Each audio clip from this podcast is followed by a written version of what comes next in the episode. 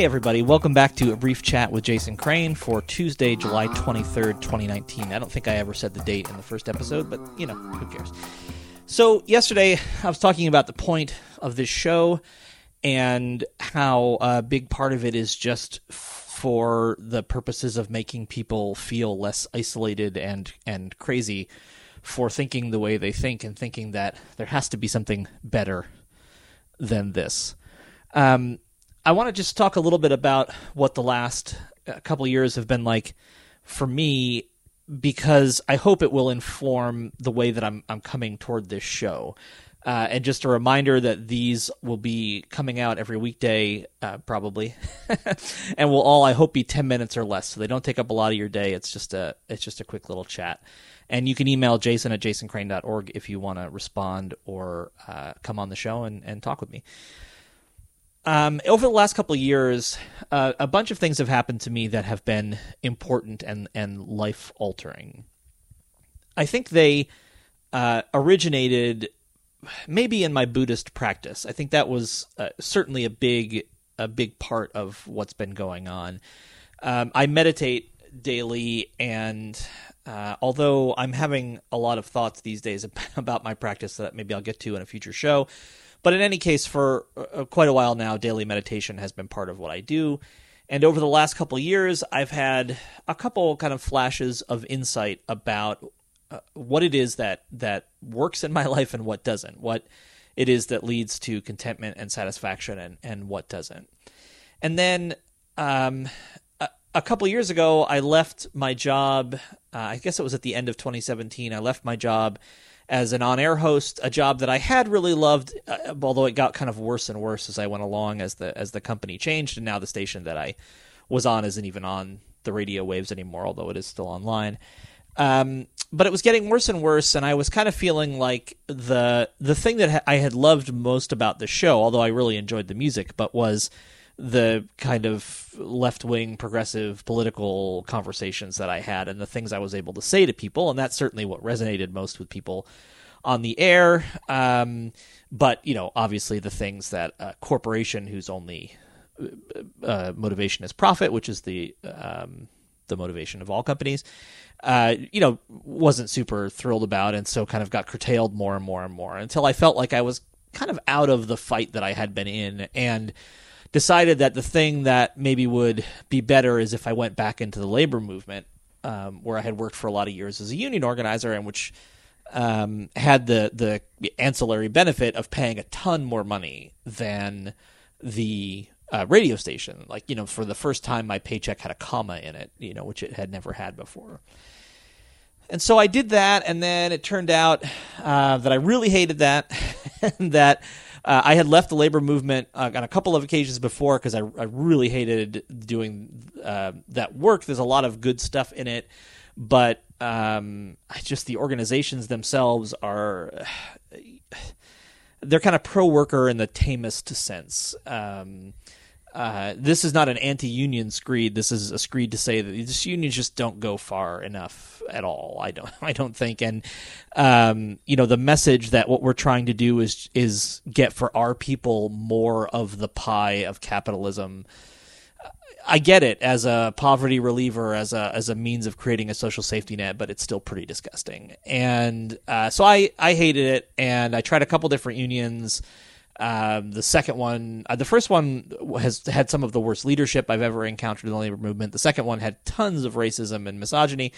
Um, the third one seemed, and again, maybe this is just me and I'm not the right person to be in the labor movement, but the third one seemed to have no concept of how to run a winning campaign. And finally, I just said, that's enough. I'm wasting my time. The money is great, but first of all, I'm on the road constantly and I, I hate this. I'm incredibly miserable.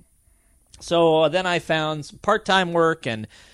Um, and I finally realized at the age of 45, which is how old I am for a couple more months, I finally realized that I've had a, first of all I've had a lot of jobs in my life. I started working when I was 18. Well, I started working before that, of course, uh, you know, in high school or whatever. But I didn't I didn't complete college. I got kicked out of the house, so I started working. Um, and I've had tons of jobs, and I've had all of the jobs I ever thought I would really love to have. Uh, I've been a professional musician like working solely as a musician for my living on a couple different occasions.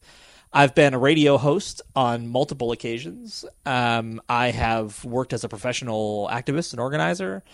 Those are kind of like the three things, you know, other than like pop star or whatever. Those are kind of the things that I that I had wanted to do, and I was I was unhappy doing all of them. I was always always unhappy, and then kind of through these insights that I had as a result of, of my practice, and really the when I say my practice, like I don't want you to get turned off by the Buddhist thing. It's not the the point of mentioning it is to say that the the the key of the practice is sitting with your own mind every day, right? Like that's the thing. It's not no there's no magic came from the outside world or whatever. It wasn't that. It wasn't uh, a flash of insight from the gods or something. It was just that if you spend some time, which we are not in any way encouraged to do in our society, and again, I'm speaking from a, a very um, you know industrialized global north perspective if you spend some time with yourself every day in quiet reflection, you begin to see things about yourself that you just can't see if you always have the TV on or a podcast on or music on or you're always reading or you're always on the go, go, go.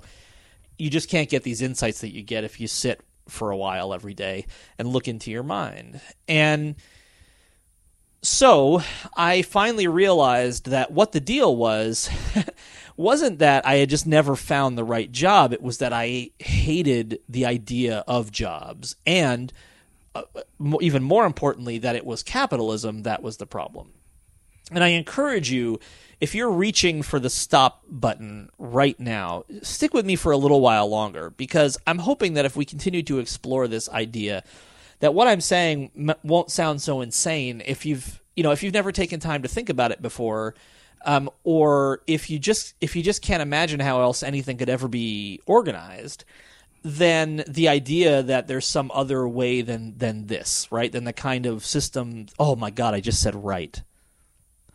Let's have a thing uh, where if you catch me saying right at the end of a sentence, anytime on this podcast and you and you write into me, I will donate five dollars to the charity of your choice. I don't have very much money, uh, so I can't make it too much more enticing than that. But I hate uh, progressives and organizers who always say right at the end of sentences because, like, if it's right, then people will agree with you, but you don't have to keep saying right to them, and they do it all the time. So um, that's my that's my only free one right there because I caught myself. But if you ever catch me saying right at the end of a sentence like that, uh, and you write in, I will donate five dollars to the charity of your choice, assuming it's not, you know, uh, horrible, right?